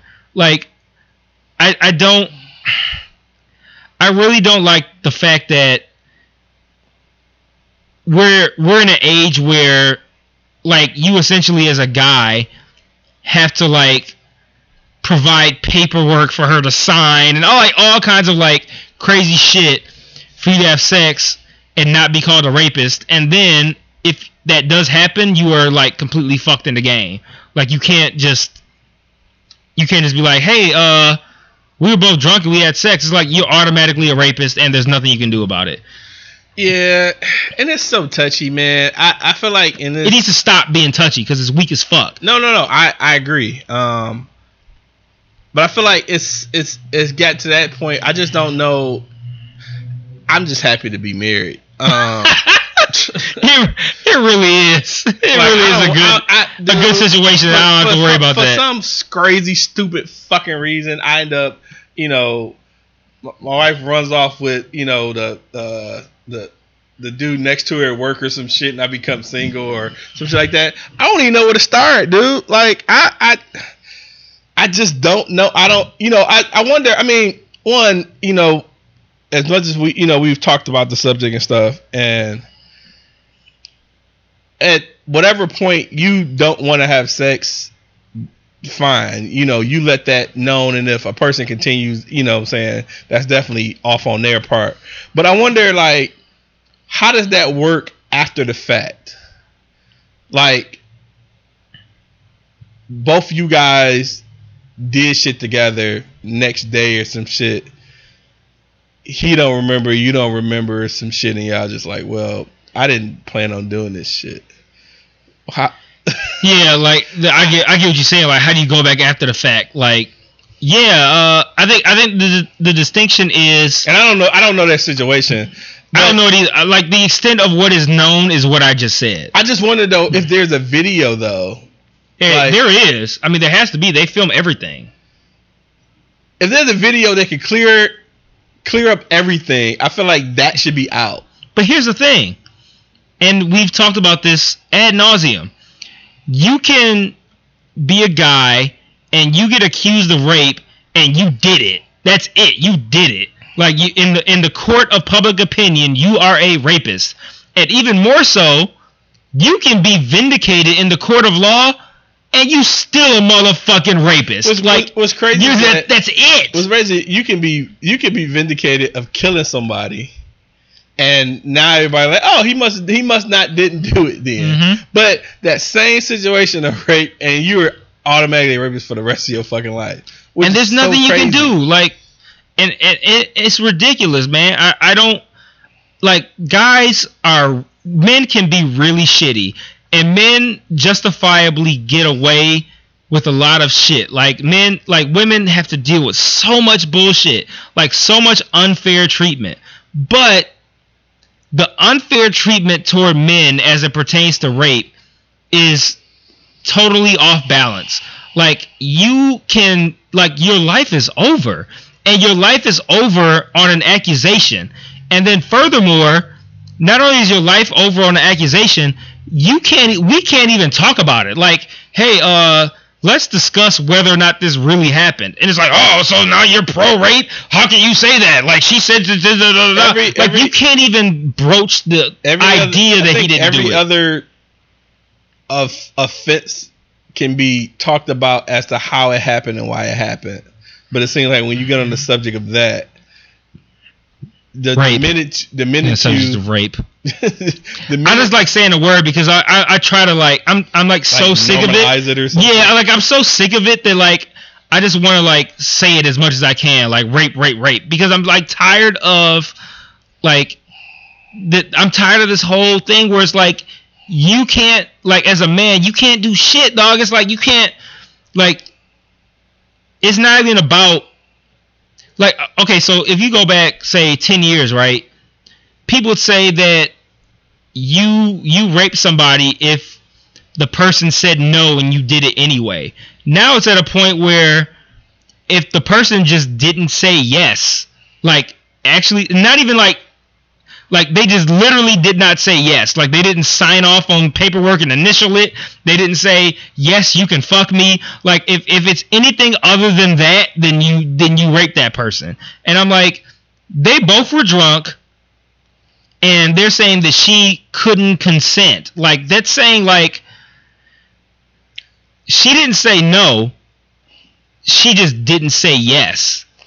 And, like, yeah, but I think the thing is now, I think, and that probably should have been forever, is that You have to now. You have to though. You have to. You do. That's how it is now. You have to. I mean, and it probably should have been like that forever, but I think you cannot go. A little debatable. What's that? As far as what? That it should have been like that forever because I just kind of. I mean, if you're a woman and you can't go on body language. If a woman said it doesn't say you can do this and you do it by law, that's considered. Her not agreeing, so and that should be the case. Like, I don't think that should be the case. Like, just because you didn't say yes doesn't mean you didn't want to do it. And even in that moment, like if you were drunk or whatever, like I don't think that being drunk makes you like incapable of making a decision. Like I've never gotten drunk and been like, and had just shit happen to me that I had no control over. Like you could still be of sound mind. Like you might not be like. Like, alcohol just makes you do things that you already kind of want to do, but you just would normally have a filter up. Like, maybe I shouldn't do this. Not that you don't want to necessarily. See, I think it has that effect and opposite effect for people. I think it has the effect of you doing stuff you may not normally typically. I guess do normally, but I think in a reverse effect, it probably has people doing stuff they normally wouldn't do and they don't agree to do. You know what I mean? Like you're just allowing it or some shit like that. But I think that it's a total. I get that distinction. It's a total shitty gray area when it comes to that though. But I don't know. I'm curious to follow that story to see how that comes about. But I'm like, if it's video, this shit. Put the fucking video out. The article I read that said that they were like wasted, and she mounted him, like she got on him, and then somehow that's the last detail that I hear of it. Somehow they ended up doing something. Nothing I've read said that they actually fucked, but I'm assuming they did. That something happened that she didn't consent to, and. The articles that I've read make her sound like the aggressor. So, like, how can you be both of y'all drunk and the woman hops on you and then y'all have sex and they're like, well, she didn't consent. Like, what? She can be the aggressor and then still, just because she didn't say, yes, please, put your dick in me, that now she didn't consent and you're a rapist. Like... Well, yeah. We get such a raw deal on that shit. And it's like a raw deal to the point of like, now just based off hearsay, you could be buried under the jail and be buried in the court of public opinion and your life is ruined just off of like he say, she say. And then if we talk about like, hey, let's get some facts. It's like, no, we're not interested in facts. She said that she didn't consent, so rape. And that's it. And now that guy has to live that down no matter what. I think that's a hard case of someone actually mounting you and then it comes out that they didn't want to have sex. I think that's a hard case to fight. That's what's happening. Man, I'm pissed. I missed a fucking bid on fucking cigar bid. I knew he was going to say that. Fuck. But yeah, I'm really over that shit, man. I just wish that we treated rape fairly, like we treat everything else. And then like the idea of treating it fairly makes like people will paint that as in like that's giving women a raw deal. And it's like it's not about that. It's about just making sure that if we're gonna ruin someone's life, let's make sure that they actually deserve to have their life ruined. Like that's all it is. That's all we're asking. It's like, okay, if we're gonna ruin a guy's life, let's make sure he actually deserves to have his life ruined. And that crazy concept is like now taboo. Like, okay, we can't even talk about the idea that he might not have done it because she said he did, so he did, and that's it. Wait, I think it's a special case in his situation where it actually has video of the shit, and hopefully the truth comes out. Yeah, and hopefully he didn't do it because. Oh, we don't need that. We don't need it. We really don't. So, you want to talk about this Republican that got shot at this baseball game? It sounds like no. No. I hate that. So, for those who don't know, some pro or anti-Republican, damn, that's a big bug. Some anti-Republican dude shot up a baseball practice that had a bunch of like Republicans and so forth, and yeah, like I don't even know. God damn. The dude, the funny thing, not funny, but like the interesting thing about it is that he's the majority whip. And anytime I hear his title, I think of Frank Underwood on season one. Like, oh, that was Frank Underwood's title on season one. He was the whip. The crazy thing, I don't think he was like I don't think he. I say was like dead or something. He's not like a pro black people, pro Dems, pro. He's like who is he? Who you? The guy to? That got the main guy who got shot. Oh, okay. He categorized himself as. He said it was something like David Duke without the hoopla or some shit like that. Oh, wow. Who categorized himself as David Duke? I heard that too. That he's like a fucking white supremacist ass motherfucker. So, I found out that another guy, one of the other guys who got shot was a guy from Detroit area. A guy from, he went to South Hill later. So I heard he's in fucked up shape too. Crazy part is two black officers was the officers who actually fucking shot and killed the guy. And one of the officers got shot while he was doing it and shit. I don't know. I've read up on it, but I ain't really have much on it. I was just, you know, they tried. Now they're pushing it. They're trying to blame Obama for his democratic ways of things. When he, I don't know, how do you blame that guy for some shit like this? The dude was a fucking volunteer for fucking Bernie Sanders. Yeah, and he had a whole lot of anti-Trump shit on his Facebook apparently, which I mean. Throwing partisan shit aside, I don't like the fact that I saw a guy say that, like you said, he's trying to blame Obama, and it's like his words are something like because of Obama's divisiveness when he was in office. I'm thinking like, what divisiveness? What were you watching? Like, what president were you watching? Must be two like, Obamas, right? Yeah, like who are you talking about? Especially coming from you, a member of the most divisive party, like. Who, and not even just the party, but like this regime, like this, the whole Republican Party is based on divisiveness and hatred toward anybody who's not a old rich white man. Like if you don't fall into that category, the Republican Party don't fuck with you.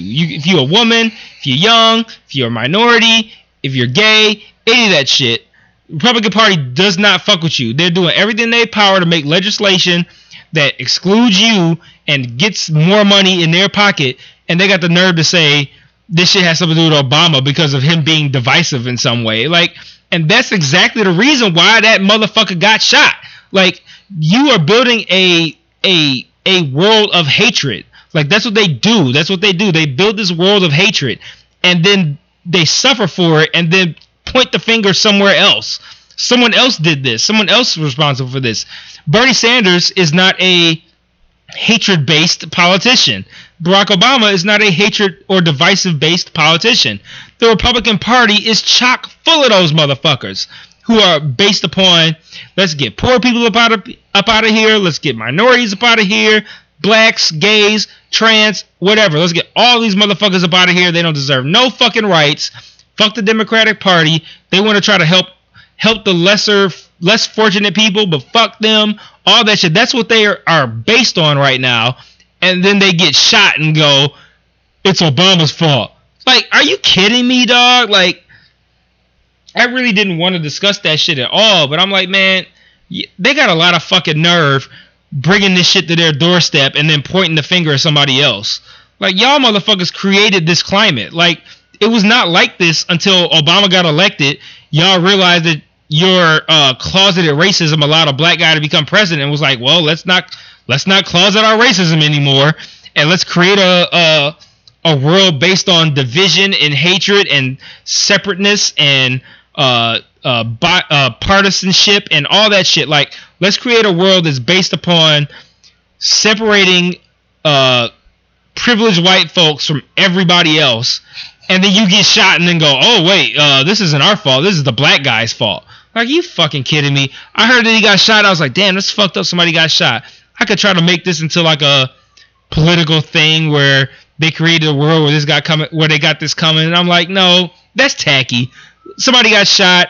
That's fucked up. It's just fucked up. Yeah, that's fucked up. I'm not even gonna fucking talk about it. I'm just gonna let it be. It's fucked up that somebody got shot. It don't matter who it is. It's fucked up. Then this motherfucker come out talking about it's Obama's fault. I'm like, you trying to earn political? You taking advantage of that shit to earn political points? And then I went there. I'm like, okay, so you motherfuckers are the reason that we're even in this position in the first place. You brought this on yourselves, and then you want to point fingers. Like, that shit irritates the fuck out of me, dog. I don't understand how people can be so fucking hateful and evil. Like, these people are evil, like, to the core, evil. And like, coming from me, I don't even like people, dog. Like, I don't, man. Like, people make me sick. I just want to be left alone. And I'm like an atheist. Like, I don't believe in religion. Like, none of that shit. But when I look at life in general, especially in this country, and like how people are, I always feel like, why am I the voice of morality? Like, people always paint atheists as like some evil people that have no belief in anything good. Like, how do you have values if you don't believe in religion? Because you can just have values. I don't need a book to tell me that certain people, that people need to be treated equally. Like, I don't need the Bible to tell me that. Like, I don't need to believe in Jesus to believe that people should be treated equally. Like, that it's wrong to treat people like shit. Like, you can just be a good person. Like, and I have to sit here and listen to people who are Republican and like fake ass Christians and build this world of like hatred. And I'm sitting here like, why am I the voice of morality and values? Y'all paint me out as the fucking heathenist, evil, satanic fucking bad guy. But they do shit that I would never do. Like, cause it's just at the core, just evil. And like, I don't understand how you can be somebody who does that and then point the finger at somebody else. Like, they created this shit. We wouldn't be here if it wasn't for the rhetoric that Republicans spew all the fucking time. Like, it's politics. It's like, it's be based on like laws and shit like that.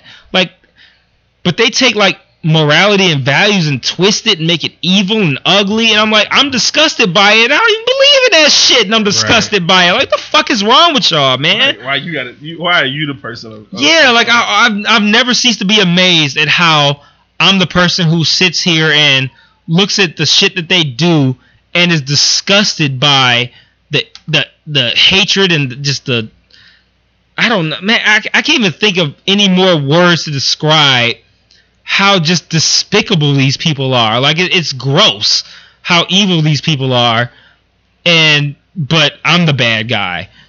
Like, I sit around, I talk shit, I say all kinds of vulgar shit. Like, I'm generally just like a largely negative person for the most part, but like I still have a core basis of respect and kindness and equality. Like, I'm a huge supporter of everybody being treated equally. Like, I like, this sounds weird on the heels of like the fact that I don't like people, but I generally want happiness for everybody. Like, I want gay people to be happy. I want them to get what they want. I want, no matter what whatever your unique characteristic is that most Republicans shit on, I feel like you deserve happiness and you deserve what you want in life. You deserve to, if you want to get married or get surgeries or whatever the fuck, like, I feel like you should get that shit and people shouldn't fuck with you about it. And then the people who paint themselves as some sort of like moral high on some sort of moral high ground are the main ones who don't want those people to have anything. And like it's disgusting to me the shit that they do, and I'm like, you brought this on yourself. Like, you got shot because your party embraces hatred, and you've made it so like now there's Democratic guys who are obviously flawed in the head, because like I agree with pro Bernie Sanders, I agree with anti-Trump. Do I agree with shooting motherfuckers for it? No.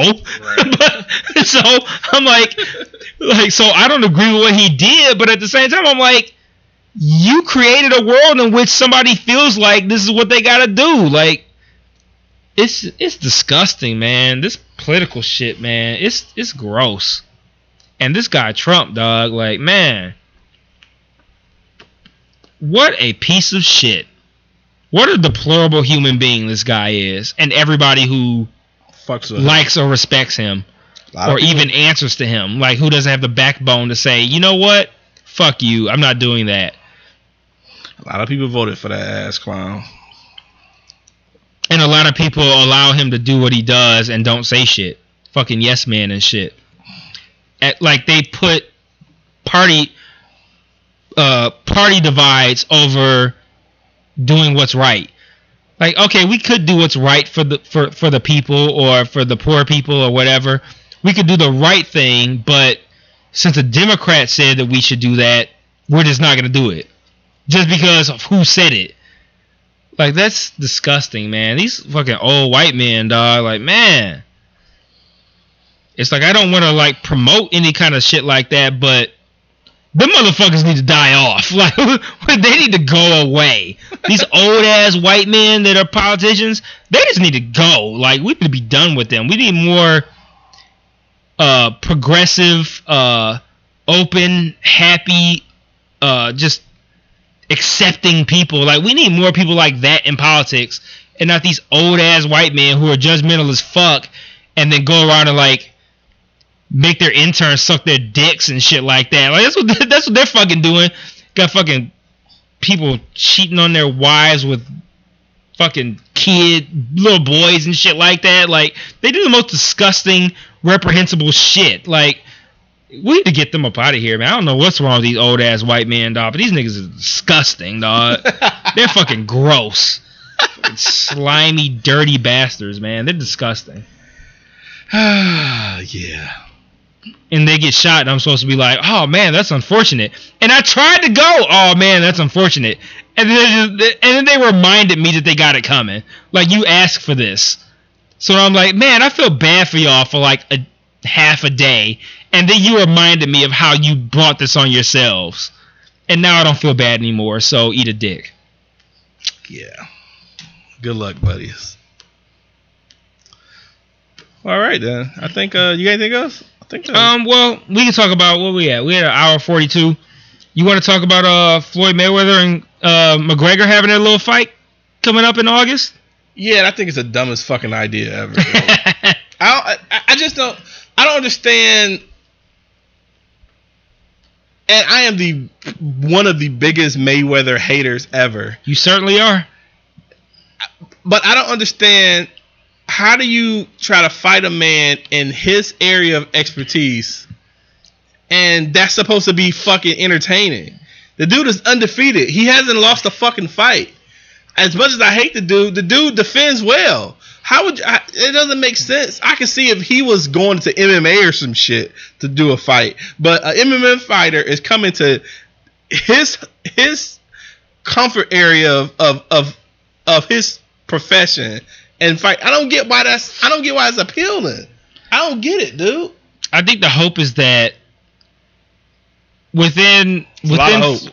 Yeah, a lot of hope. Within Mayweather's wheelhouse is like people enter into fighting him under the rules of how his shit works, right?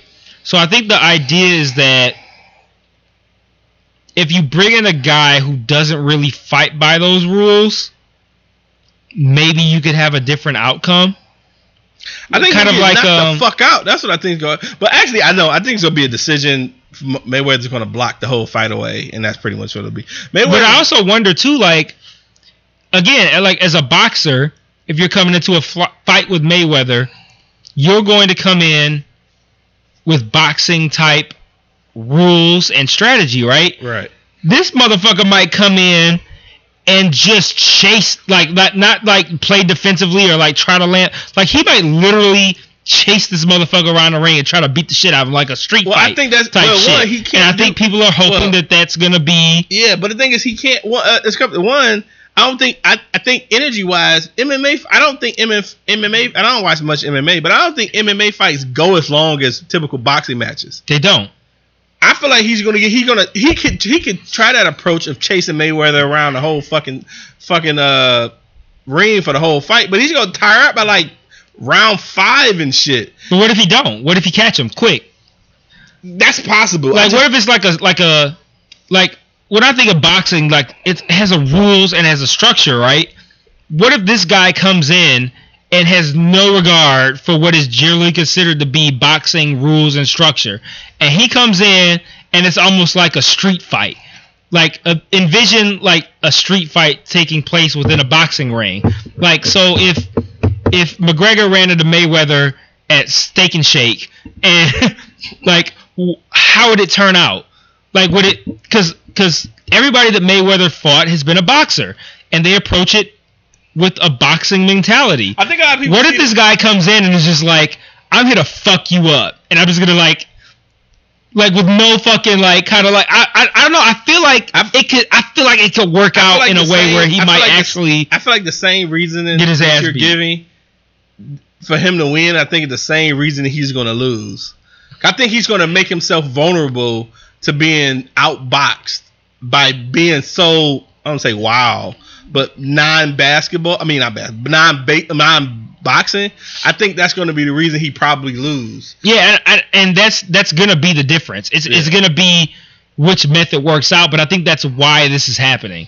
Because it's like, let's see what happens if somebody who doesn't go by boxing rules and guidelines comes in and is just like, I'm going to try to fuck you up. And I think it's going to hurt possibly the sport of MMA. I just think guys are probably going to be in MMA for a short portion and then go to boxing if this succeeds. I think MMA is not going to be the same after that. That's an interesting point. I can see that. And I think in a worse way for them. I mean, I don't watch much MMA, but MMA has a huge following and shit. And I think that people are probably going to push for the – because he – I don't know what he's made. I think I read something about – I think McGregor started like after like 2013 or 14 or something, mm-hmm. And I think one year he made like $40 million or some crazy shit, or has made $40 million up to this point, something like that. But I think the payday he might, they were estimating that he could possibly get $100 million for this fight, and I think Mayweather get like 175 or $200 million or some shit like that. But I don't know. I'm gonna watch it. I think it's gonna be. It could be. It has the possibility of being entertaining. I think it's gonna be either incredibly, amazingly entertaining or a complete snooze fest. I even pay for it. I want to see it. I want to see it too. Yeah, and I've seen a whole lot of anti-opinions about this shit, but I want to see it. It's either gonna go really good or really bad. The concept of it is stupid, but I still want to see it. I mean, sometimes you just watch train wrecks. I want to see it, so I'll even almost pay for it. I'll open up my house to watch it. But I don't know. I don't see nothing really great coming to them other than a little bit of entertainment. But I don't know. I feel like it may hurt MMA just because I think people are going to probably leave the sport thinking they can really box. Yeah, well, I don't care about MMA and I don't even know. Boxing, is McGregor? I guess he's actually a good fucking MMA fighter. Are you asking me? I don't know. I don't watch that shit. This has been a great question to ask. I don't watch MMA or boxing because I think boxing is largely. I think Steve watches it, doesn't he? Yeah. Man, for me, boxing is boring as fuck. But I just don't watch it. I used to watch boxing a lot, but just now, I don't know the people. I used to too, but it's not as entertaining anymore. I feel like it used to be entertaining. I think I saw Steve did a post. I mean, he commented on the post, and he was, basically saying it's a win-win for McGregor. No one expects him to win. He gets a big payday, and the pressure is not on him. So there's no pressure. And I get it. I mean, and that's totally true. Still doesn't take the fact I think it's a fucking stupid idea to fight someone who's perfect in what they do. and you have to go to their rules and not the rules that you fight by. I mean, no kicking. I mean, what if he just gets pissed off and try to trip him and shit? You know what I'm saying? Like, that shit, you know, I think it's going to go bad, but I don't know, man. If the fact that he's actually fighting, I think people are underestimating how it could go. Like, it could go. It's likely gonna be a shit show. But like, I think they're underestimated on both ends. I think a good comparison too is how people compare, like when you compare like NBA franchise and shit like that. Yeah. And they say like, well, how would the Golden State Warriors now fare? Like the people say like, okay, how would the current Golden State Warriors play against the 96 Bulls? Yeah. And like, and people go, well, what rules are they playing by? Are they playing by like the current NBA rules where you can't do shit and it's a foul? Or are they playing by the Bulls rules where, you know, it was a way rougher, tougher kind of game? And I think that's how this shit's going to play out. Is it going to play out by the way Mayweather wants it to play out? Or is it going to play out how McGregor wants it to play out? Well, speaking of different eras and playing, did you follow Sheep saying about the 2004 Pistons? Yeah, I saw it. What did you think about? And he said about them beating the current Golden State. I think a lot of old school teams could beat the current Golden State, but it does also play into the idea of like, well, what rules are we playing by? Like, I think it less applies to the Pistons because they're not too far out. So it's like, okay, can the Pistons defend these guys? You know, I think it's a little different. I think defense are definitely. Because I would say the Pistons played in our that team played in the same era that we're playing in right now. They just excelled at defense. But like the 89 Pistons or some shit, maybe it would have been a different. Yeah, the 89. That's different because that's a whole different type of basketball. Could that Warriors have beat that Pistons? No. Not by how they played back then.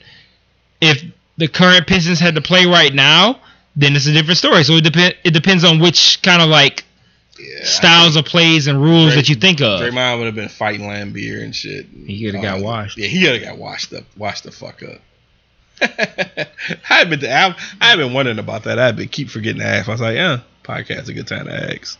Yeah, I think that the current Warriors team excels in the current state of the NBA. So when you try to compare them to different states of the NBA, it's kind of like it's hard to do. You can't really do it because it depends on what set of rules and circumstances they play in. If this current Warriors team had to play in the late 80s, early 90s, it'd be fucked because there's way less ticky-tacky fouls. None of that shit will really work out. If the 80s, 90s teams had to play right now, where they, you know, if you fucking breathe on a motherfucker and you get a foul, how good would they be? Not very. Right. Yeah, I agree with that. Yeah, so it depends. I do agree that one thing I think Rashid said it is that we aren't going to see another team that plays defense like that anymore. Nah. And that's 100% true. Like, he feels like his team would D up the Warriors to the point where they wouldn't be what they are right now. And I think that's probably true. We had great perimeter defenders. I mean, this is a team that held great scoring teams under 70 points. Like, I still think it would be – I think – the range of Golden State will be an adjustment because Golden State typically isn't pulling from the 3-point line, fucking coming down and pulling midway between. I think they open up the defense a lot more with their 3-point shooting. But I don't think that's a total adjustment that couldn't happen though. I think that'd just be the adjustment of playing out like that. But I don't think that'd be nothing that couldn't be done though. I think the Warriors versus the 2004 Pistons would be, all things even, would be an incredibly interesting series to watch.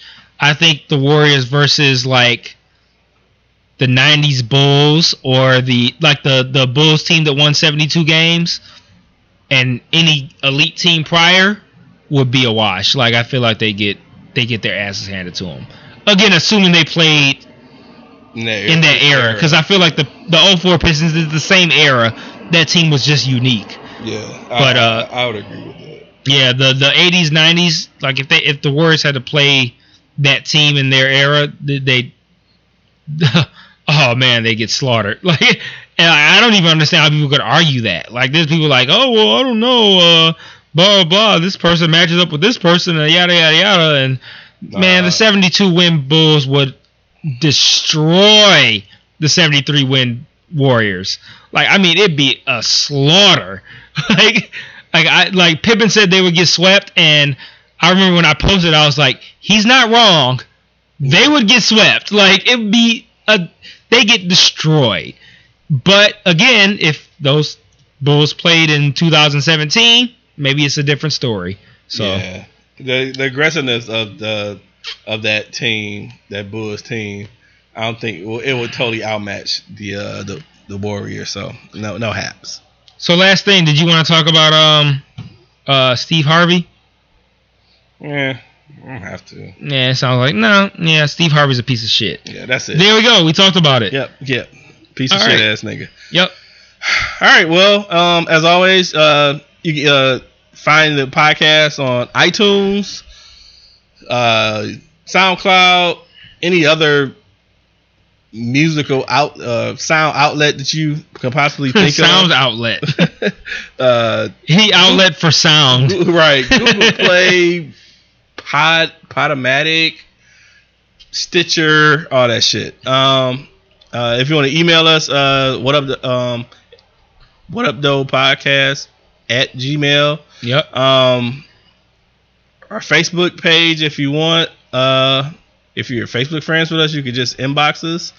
Or our Twitter pages, Michael _ Aaron and Grumpy Otis. What is that? Yeah, he has a new a new name. Wait, what'd you say? Grumpy Otis with what? With a 0. Oh, okay. Grumpy Otis with a 0, not an O. Because I didn't know that. Grumpy Otis with an O was taken. Right. So fuck that. That makes sense.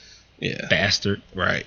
So, anyways, we'll see y'all next week. Grumpy Otis is probably some old ass 84-year-old nigga who just signed up to Twitter because his granddaughter made him. I think it was like a security guard or some shit. He's like literally Grumpy Otis. Yeah, he's 75-year-old black man. I fake 45% of the time, but he's like really angry. He's really Grumpy Otis. All right. Peace. Well, we will see y'all next week. Yep. Peace.